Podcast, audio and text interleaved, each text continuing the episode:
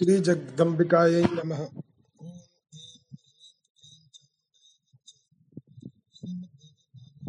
पुराण तृतीयः स्कंदः अथ प्रथमो अध्यायः। राजा जन्मेजय का ब्रह्मांडोत्पत्तिक विषयक प्रश्न तथा इसके उत्तर में व्यास जी का पूर्व काल में नारद जी के साथ हुआ संवाद सुनाना। जन्मेजय बोले, हे भगवान, आपने महान अम्बा यज्ञ के विषय में कहा है वे अम्बा कौन हैं? वे कैसे, कहाँ और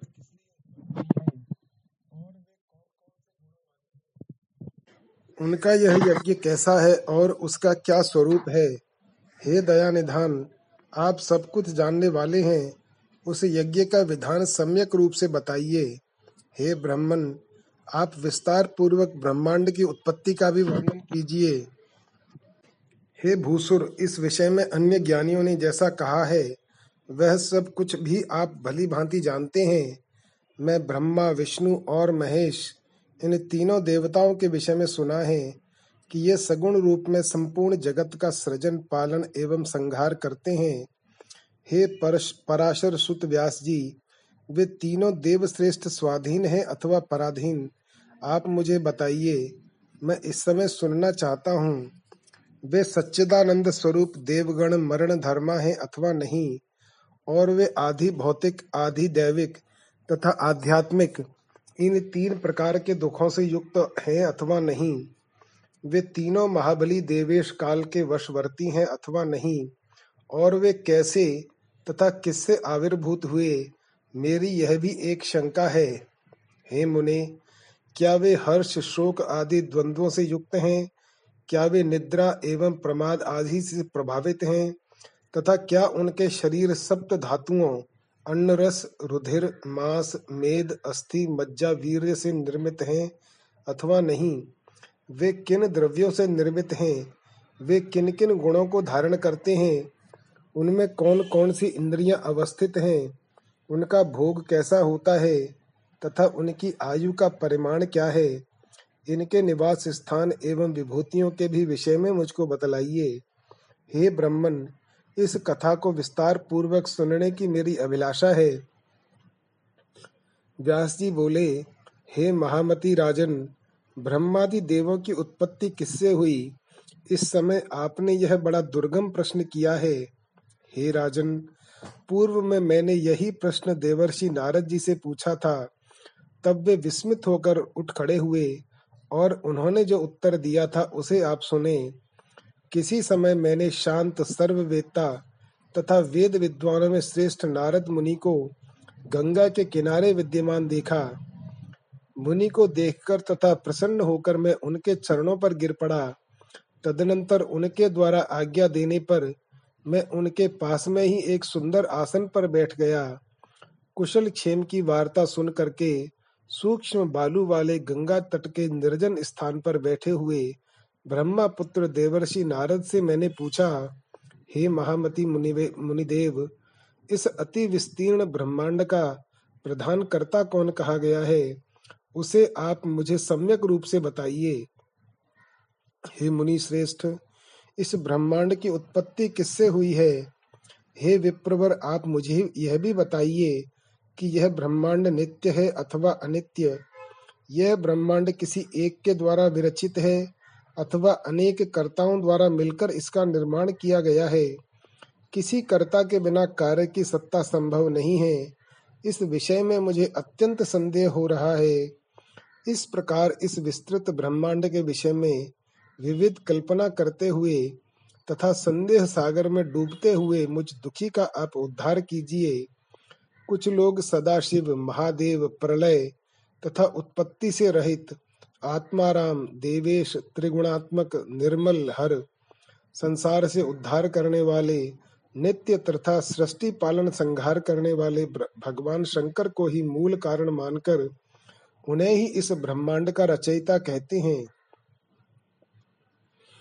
दूसरे लोग, श्री हरि विष्णु को सबका प्रभु, ईश्वर, परमात्मा, अव्यक्त, सर्वशक्ति संपन्न, भोग तथा मोक्ष प्रदाता, शांत, सबका आदि सर्वतोमुख। व्यापक समर्ग संसार को शरण देने वाला तथा आदि अंत से रहित जानकर उन्हीं का स्तवन करते हैं। अन्य लोग ब्रह्मा जी को सृष्टि का कारण सर्वज्ञ, सभी प्राणियों का प्रवर्तक, चार मुखों वाला सुरपति, विष्णु के नाभि कमल से प्रादुर्भूत, सर्वव्यापी, सभी लोकों की रचना करने वाला तथा सत्य लोक में निवास करने वाला बताते हैं। कुछ वेद वेदता विद्वान सर्वेश्वर भगवान सूर्य को ब्रह्मांड करता मानते हैं और सावधान होकर सायं प्रातः उन्हीं की स्तुति करते हैं तथा उन्हीं का यशोगान करते हैं। यज्ञ में निष्ठा भाव रखने वाले लोग धन प्रदाता, शतक्रतु, सहस्राक्ष, देवाधिदेव, सबके स्वामी, बलशाली, यज्ञाधीश, सुरपति, त्रिलोकेश, यज्ञों का भोग करने वाले सोम पान करने वाले तथा सोमपाई लोगों के प्रिय शचीपति इंद्र को सर्वश्रेष्ठ मानकर यज्ञों में उन्हीं का यजन करते हैं। कुछ लोग वरुण, सोम, अग्नि, पवन, यमराज, धनपति कुबेर की तथा कुछ लोग हेरम्ब गजमुख सर्व कार्य साधक, स्मरण मात्र से सिद्धि प्रदान करने वाले काम स्वरूप, कामनाओं को प्रदान करने वाले, स्वेच्छ विचरण करने वाले परम देव गणाधीश गणेश जी की पूजा करते हैं। कुछ आचार्य भवानी को ही सब कुछ देने वाली आदि माया महाशक्ति तथा पुरुषानुगामी परा प्रकृति कहते हैं। वे उनको ब्रह्म स्वरूपा, सृजन पालन संहार करने वाली सभी प्राणियों एवं देवताओं की जननी, आदि अंत रहित पूर्णा, सभी जीवों में व्याप्त, सभी लोकों की स्वामिनी निर्गुणा, सगुणा तथा कल्याण स्वरूपा मानते हैं। फल की आकांक्षा रखने वाले उन भवानी का वैष्णवी, शांकरी, ब्राह्मी, वासवी, वारुणी, वाराही, नारसिंही, महालक्ष्मी, विचित्र रूपा वेद माता एकेश्वरी, विद्या स्वरूपा, संसार रूपी वृक्ष की स्थिरता की कारण रूपा, सभी कष्टों का नाश करने वाली और स्मरण करते ही सभी कामनाओं को पूर्ण करने वाली, मुक्ति चाहने वालों के लिए मोक्षदायिनी, फल की अभिलाषा रखने वालों के लिए काम प्रदायिनी त्रिगुणातीत स्वरूपा, गुणों का विस्तार करने वाली, निर्गुणा सगुणा रूप में ध्यान करते हैं। कुछ मुनीश्वर निरंजन, निराकार, निर्लिप्त गुण रहित रूप रहित तथा सर्वव्यापक ब्रह्म को जगत का कर्ता बतलाते हैं। वेदों तथा उपनिषदों में कहीं कहीं उसे अनंत सिर, नेत्र, हाथ, कान और मुख और चरण से युक्त तेजो में विराट पुरुष कहा गया है। कुछ मनीषी गण आकाश को विष्णु के परम पाद के रूप में मानते हैं और उन्हें विराट, निरंजन तथा शांत स्वरूप कहते हैं। कुछ तत्वज्ञानी पुराण वेता पुरुषोत्तम को सृष्टि का निर्माता कहते हैं कुछ लोग कहते हैं कि इस अनंत ब्रह्मांड की रचना में केवल एक ईश्वर कदापि समर्थ नहीं हो सकता है। कुछ लोग कहते हैं कि यह जगत अचिंत्य है, अतः यह ईश्वर रचित कदापि नहीं हो सकता। उनके मत में संपूर्ण ब्रह्मांड ईश्वर रहित है। यह जगत सदा से ही ईश्वरीय सत्ता से रहित रहा है और यह स्वभाव से उत्पन्न होता है, तथा सदा से ऐसा ही है। यह पुरुष तो कर्तृत्व भाव से रहित कहा गया है, और वह प्रकृति ही सर्व संचालिका है। कपिल आदि सांख्य शास्त्र के आचार्य ऐसा ही कहते हैं, हे मुनिनाथ, मेरे मन में ये तथा अन्य प्रकार के और भी संदेह पुंज उत्पन्न होते रहते हैं। नाना प्रकार की कल्पनाओं से उद्विग्न मन वाला मैं क्या करूँ? धर्म तथा अधर्म के विषय में मेरा मन स्थिर नहीं हो पाता है। क्या धर्म है और क्या अधर्म है? इसका कोई स्पष्ट लक्षण प्राप्त नहीं होता है। लोग कहते हैं कि देवता सत्व गुण से उत्पन्न हुए हैं और वे सत्य धर्म में स्थित रहते हैं। फिर भी वे देवगण पापाचारी दानवों द्वारा प्रताड़ित किए जाते हैं। तो फिर धर्म की व्यवस्था कहाँ रह गई? धर्मनिष्ठ और सदाचारी मेरे वंशज पांडव भी नाना प्रकार के कष्ट सहने को विवश हुए। ऐसी स्थिति में धर्म की क्या मर्यादा रह गई? अतः हे तात, इस संशय में पड़ा हुआ मेरा मन अतीव चंचल रहता है। हे महामुने, आप सर्व समर्थ हैं। अतः मेरे हृदय को संशय मुक्त कीजिए। हे मुने, संसार सागर के मोह से दूषित जल में गिरे हुए तथा बार बार डूबते उतराते मुझ अज्ञानी की, अपने ज्ञानी रूपी जहाज़ से रक्षा कीजिए। इति श्रीमद्देवी भागवते महापुराणे अष्टादश सहस्रयाम संहितायां तृतीय स्कंधे भुवनेश्वरी वर्णनम नाम प्रथमो अध्याय। अथ द्वितीय अध्याय, भगवती आद्या शक्ति के प्रभाव का वर्णन। व्यास जी बोले, हे महाबाहो, हे कुरुश्रेष्ठ आपने मुझसे जो प्रश्न पूछे हैं, उन्हीं प्रश्नों को मेरे द्वारा मुनिराज नारद जी से पूछे जाने पर उन्होंने इस विषय में ऐसा कहा था। नारद जी बोले, हे व्यास जी, मैं आपसे इस समय क्या कहूँ?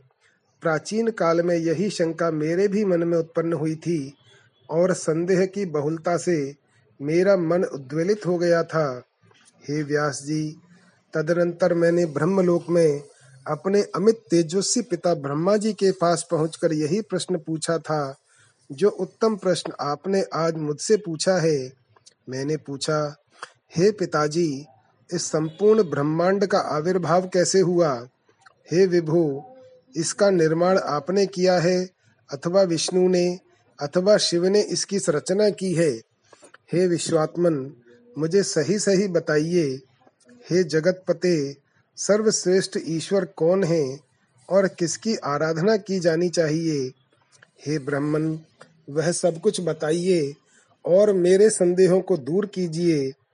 हे निष्पाप, मैं असत्य तथा दुख रूप संसार में डूबा हुआ हूँ। संदेहों से दोलायमान मेरा मन तीर्थों में, देवताओं में तथा अन्य साधनों में कहीं भी शांत नहीं हो पा रहा है।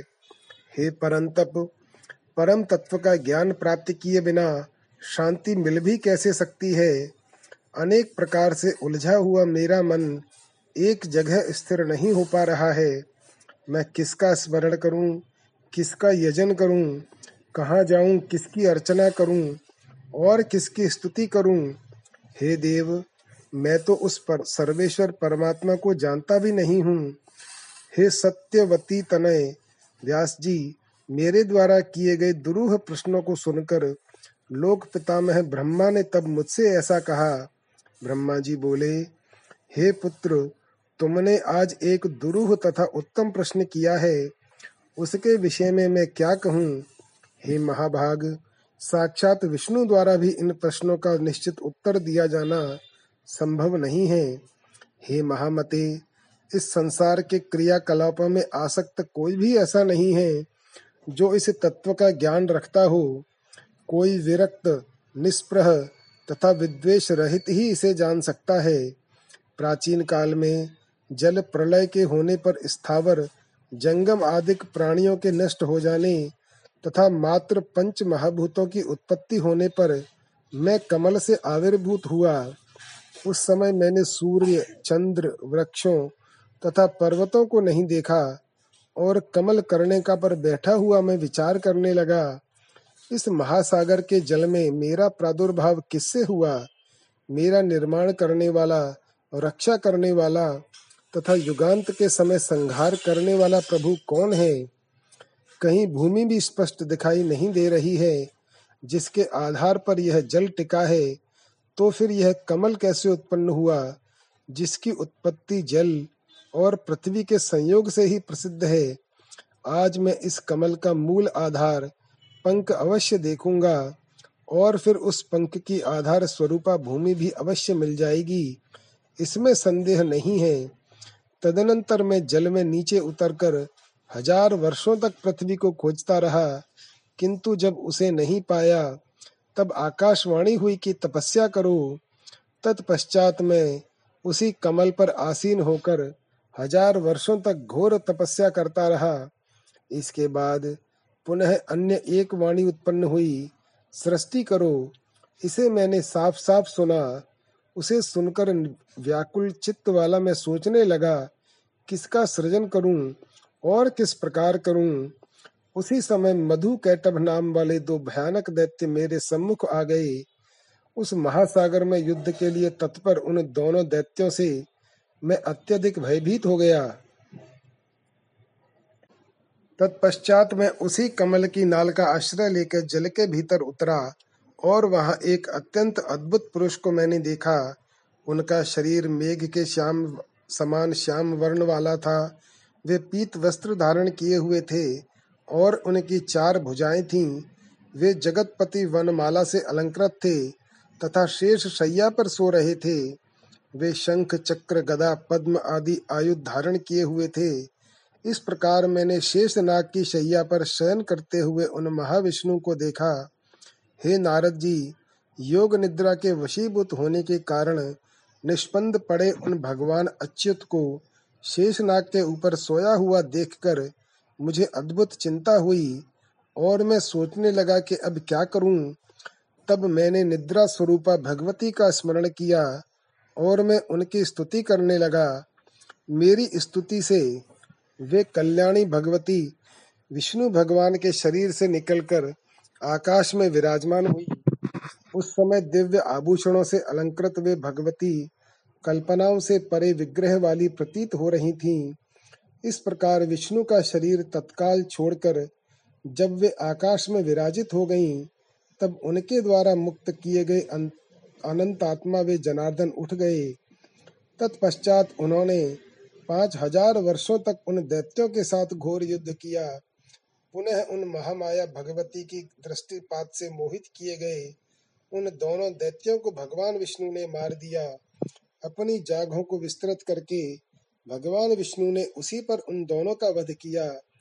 उसी समय जहाँ हम दोनों थे, वहीं पर शंकर जी भी आ गए। तब हम तीनों ने गगन मंडल में विराजमान उन मनोहर देवी को देखा। हम लोगों के द्वारा उन परम शक्ति की स्तुति किए जाने पर अपनी पवित्र कृपा दृष्टि से हम लोगों को प्रसन्न करके उन्होंने वहाँ स्थित हम लोगों से कहा, देवी बोली, हे ब्रह्मा, विष्णु, महेश, अब आप लोग सृष्टि, पालन एवं संघार के अपने अपने कार्य प्रमाद रहित होकर कीजिए। अब आप लोग अपना अपना निवास बनाकर निर्भीकता पूर्वक रहिए, क्योंकि उन दोनों महादैत्यों का संहार हो गया है। अतः आप लोग अपनी विभूतियों से अंडज, पिंडज, उद्भिज और स्वेदज चारों प्रकार की सभी प्रजाओं का सृजन कीजिए। ब्रह्मा जी बोले, उन भगवती का वह मनोहर सुख कर तथा मधुर वचन सुनकर हम लोगों ने उनसे कहा, हे माता, हम लोग शक्तिहीन हैं अतः इन प्रजाओं का सृजन कैसे करें? अभी विस्तृत पृथ्वी ही नहीं है, और सभी ओर जल ही जल फैला हुआ है। सृष्टि कार्य के लिए आवश्यक पंच तत्व गुण, तन्मात्राएँ और इंद्रिय, ये कुछ भी नहीं है। हम लोगों के ये वचन सुनकर भगवती का मुखमंडल मुस्कान से भर उठा। उसी समय वहाँ आकाश से एक रमणीक विमान आ पहुँचा। तत्पश्चात उन भगवती ने कहा हे देवताओं, आप लोग निर्भीक होकर इस विमान में इच्छानुसार बैठ जाएँ। हे ब्रह्मा, विष्णु और शिव, मैं आप लोगों को आज इस विमान में एक अद्भुत दृश्य दिखाऊँगी उनका यह वचन सुनकर हम तीनों उनकी बात स्वीकार करके रत्न जटित, मोतियों की झालरों से शोभायमान, घंटियों के ध्वनि से गुंजित तथा देव भवन के तुल्य उस रमणीक विमान पर संशय रहित भाव से चढ़कर बैठ गए। तब भगवती ने हम जितेंद्रिय देवताओं को बैठा हुआ देखकर उस विमान को अपनी शक्ति से आकाश मंडल में उड़ाया। इति श्रीमद्देवी भागवते महापुराणे अष्टादश सहस्रयाम संहितायां तृतीय स्कंधे विमानेन ब्रह्मादि नांगति वर्णनम नाम द्वितीय अध्यायः। अथ तृतीय अध्याय। ब्रह्मा, विष्णु और महेश का विभिन्न लोकों में जाना तथा अपने ही सदृश अन्य ब्रह्मा, विष्णु और महेश को देखकर आश्चर्यचकित होना देवी लोक का दर्शन। ब्रह्मा जी बोले, मन के समान वेग से उड़ने वाला वह विमान जिस स्थान पर पहुँचा, वहाँ जब हमने जल नहीं देखा, तब हम लोगों को महान आश्चर्य हुआ। उस स्थान के वृक्ष सभी प्रकार के फलों से लदे हुए और कोकिलों की मधुर ध्वनि से गुंजायमान थे। वहाँ की भूमि, पर्वत, वन और उपवन, ये सभी सुरम्य दृष्टि गोचर हो रहे थे। उस स्थान पर स्त्रियाँ, पशु, पुरुष, बड़ी नदियाँ, बावलियाँ, कुएँ, तालाब, पोखरे तथा झरने इत्यादि विद्यमान थे। वहाँ भव्य चहार दीवारी से घिरा हुआ एक मनोहर नगर था। जो यज्ञशालाओं तथा अनेक प्रकार के दिव्य महलों से सुशोभित था, तब उस नगर को देखकर हम लोगों को ऐसी प्रतीति हुई, मानो यही स्वर्ग है। और फिर हम लोगों की यह जिज्ञासा हुई कि इस अद्भुत नगर का निर्माण किसने किया है। उस समय हम लोगों को बड़ा आश्चर्य हुआ। हम लोगों ने आखेट के उद्देश्य से वन में जाते हुए एक देवतुल्य राजा को देखा। उसी समय हम लोगों को जगदम्बा भगवती भी विमान पर स्थित दिखाई पड़ी। थोड़ी ही देर बाद हमारा विमान वायु से प्रेरित होकर आकाश में पुनः उड़ने लगा और मुहूर्त भर में वह पुनः एक अन्य सुरम्य देश में पहुँच गया। वहाँ पर हम लोगों को अत्यंत रमणीक, नंदनवन दृष्टिगत हुआ, जिसमें पारिजात वृक्ष की छाया का आश्रय लिए हुए कामधेनु स्थित थी। कामधेनु के समीप ही चार दांतों वाला ऐरावत हाथी विद्यमान था और वहाँ मेनका आदि अप्सराओं के समूह अपने नृत्यों तथा गानों में विविध भाव भम्बिगाओं का प्रदर्शन करते हुए अनेक प्रकार की क्रीड़ाएँ कर रहे थे। वहाँ मंदार वृक्ष की वाटिकाओं में सैकड़ों गंधर्व यक्ष और विद्याधर गा रहे थे और रमण कर रहे थे। वहाँ पर इंद्र भगवान भी इंद्राणी के साथ दृष्टि गोचर हुए स्वर्ग में निवास करने वाले देवताओं को देखकर हमें परम विस्मय हुआ। वहाँ पर वरुण, कुबेर, यम, सूर्य, अग्नि तथा अन्य देवताओं को स्थित देखकर हम आश्चर्यचकित हुए। उसी समय उस सुसज्जित नगर से वह राजा निकला। देवताओं के राजा इंद्र की भांति पराक्रमी, वह राजा धरातल पर पालकी में बैठा था। वह विमान हम लोगों को लेकर द्रुत गति से आगे बढ़ा। तदनंतर हम लोग अलौकिक ब्रह्मलोक में पहुँच गए। वहाँ पर सभी देवताओं से नमस्कृत ब्रह्मा जी को विद्यमान देखकर भगवान शंकर एवं विष्णु विस्मय में पड़ गए। वहाँ ब्रह्मा जी की सभा में सभी वेद अपने अपने अंगों सहित मूर्त रूप में विराजमान थे। साथ ही समुद्र, नदियाँ, पर्वत, सर्प एवं नाग भी उपस्थित थे। तत्पश्चात भगवान विष्णु और शंकर ने मुझसे पूछा, हे चतुर्मुख, ये दूसरे सनातन ब्रह्मा कौन है? तब मैंने उनसे कहा कि मैं सबके स्वामी तथा सृष्टिकर्ता इन ब्रह्मा को नहीं जानता। हे ईश्वरो, मैं कौन हूँ? ये कौन है? और हम दोनों का क्या प्रयोजन है? इसमें मैं भ्रमित हूँ। थोड़ी ही देर में वह विमान पुनः मन के सदृश वेग से आगे की ओर बढ़ा। तत्पश्चात वह विमान यक्ष गणों से सुशोभित मंदार वृक्ष की वाटिकाओं के कारण अति सुरम्य शुक और कोयलों की मधुर ध्वनि से गुंजित, वीणा और मृदंग आदि वाद्य यंत्रों की मधुर ध्वनि से निनादित, सुखदायक तथा मंगलकारी कैलाश शिखर पर पहुँचा। उस शिखर पर जब वह विमान पहुँचा, उसी समय वृषभ पर आरूढ़, पंचमुख, दस भुजाओं वाले मस्तक पर अर्ध चंद्र धारण किए हुए भगवान शंकर अपने दिव्य भवन से बाहर निकले। उस समय वे व्याघ्र चर्म पहने हुए तथा गज चर्म ओढ़े हुए थे। महाबली गजानन तथा षडानन कार्तिकेय उनके अंग रक्षक के रूप में विद्यमान थे। भगवान शंकर के साथ चल रहे उनके दोनों पुत्र अतीव शोभित हो रहे थे। नंदी आदि सभी प्रधान शिवगण जय घोष करते हुए भगवान शिव के पीछे पीछे चल रहे थे। हे नारद, वह अन्य लोगों को तथा शंकर को मात्रकाओं सहित देखकर हम लोग विस्मय में पड़ गए। और हे मुने, मैं संशयग्रस्त हो गया। थोड़ी ही देर में वह विमान उस कैलाश शिखर से, वायु गति से लक्ष्मीकांत, भगवान विष्णु के वैकुंठ लोक में जा पहुँचा। हे पुत्र, मैंने वहाँ अद्भुत विभूतियाँ देखी।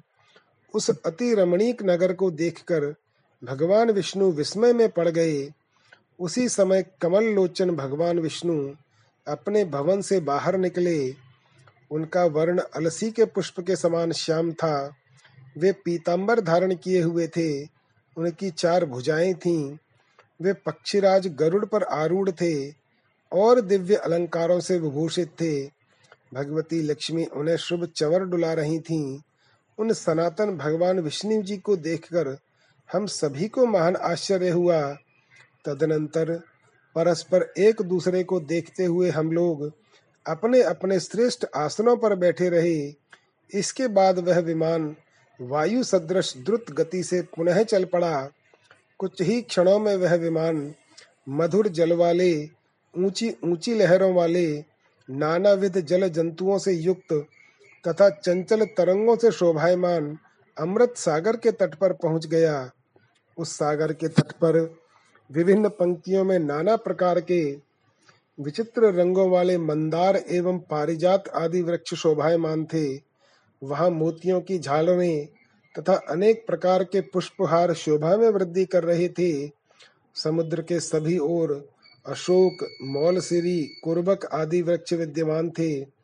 उसके चारों ओर चित्ताकर्षक केतकी तथा चंपक पुष्पों की वाटिकाएँ थीं, जो कोयलों की मधुर ध्वनियों से गुंजित तथा नाना प्रकार की दिव्य सुगंधि से परिपूर्ण थीं। उस स्थल पर भंवरे गुंजार कर रहे थे। इस प्रकार वहाँ का दृश्य परम अद्भुत था। उस द्वीप में हम लोगों ने दूर से ही विमान पर बैठे बैठे शिवजी के आकार वाला एक मनोहर तथा अत्यंत अद्भुत पलंग देखा, जो रत्न मालाओं से जड़ा हुआ था और नाना प्रकार के रत्नों से विभूषित था। उस पलंग पर अनेक प्रकार के रंगों वाली आकर्षक चादरें बिछी थीं, जिससे वह पलंग इंद्रधनुष के समान सुशोभित हो रहा था। उस भव्य पलंग पर एक दिव्यांगना बैठी हुई थी। उस देवी ने रक्त पुष्पों की माला तथा रक्तांबर धारण किया था। उसने अपने शरीर में लाल चंदन का लेप कर रखा था। लालिमा पूर्ण नेत्रों वाली वह देवी असंख्य विद्युत की कांति से सुशोभित हो रही थी।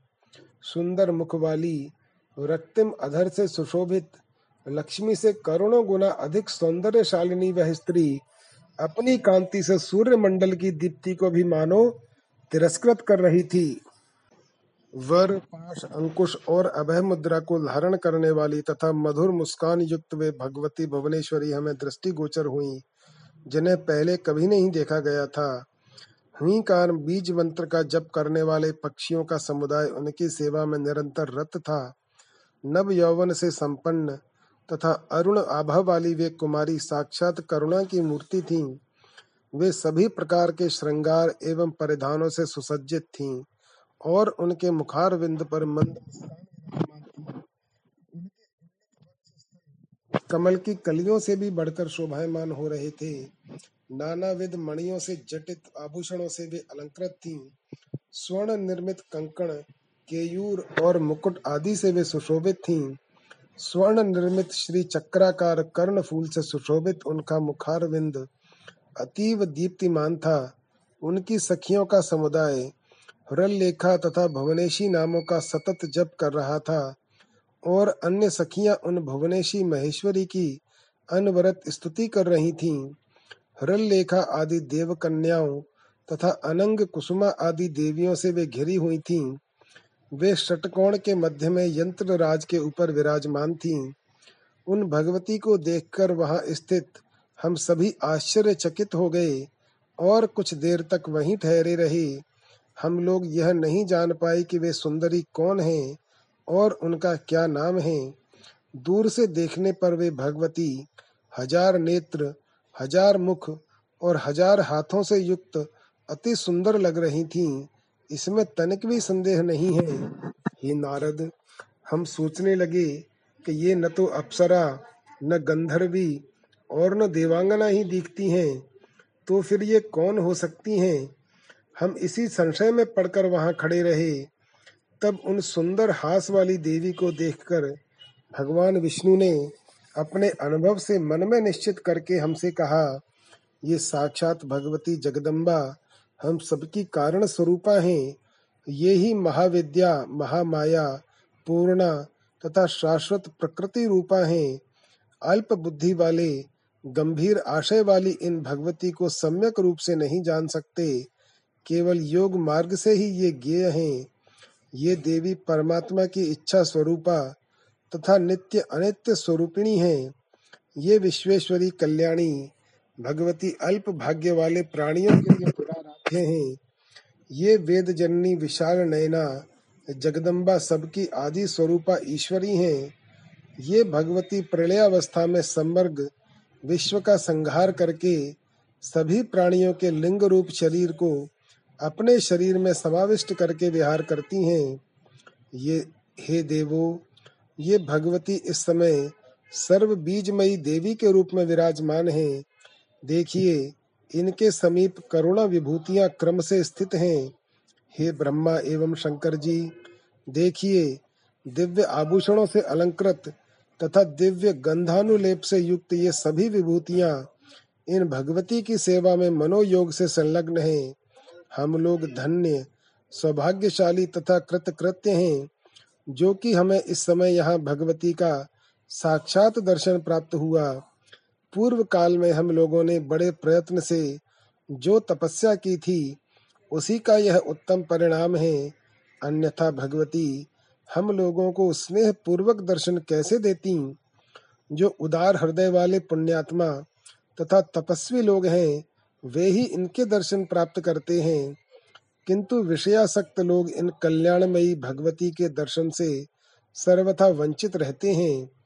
ये ही मूल प्रकृति स्वरूपा भगवती परम पुरुष के सहयोग से ब्रह्मांड की रचना करके परमात्मा के समक्ष उसे उपस्थित करती हैं। हे देवो, यह पुरुष दृष्टा मात्र है और समस्त ब्रह्मांड तथा देवतागण दृश्य स्वरूप हैं।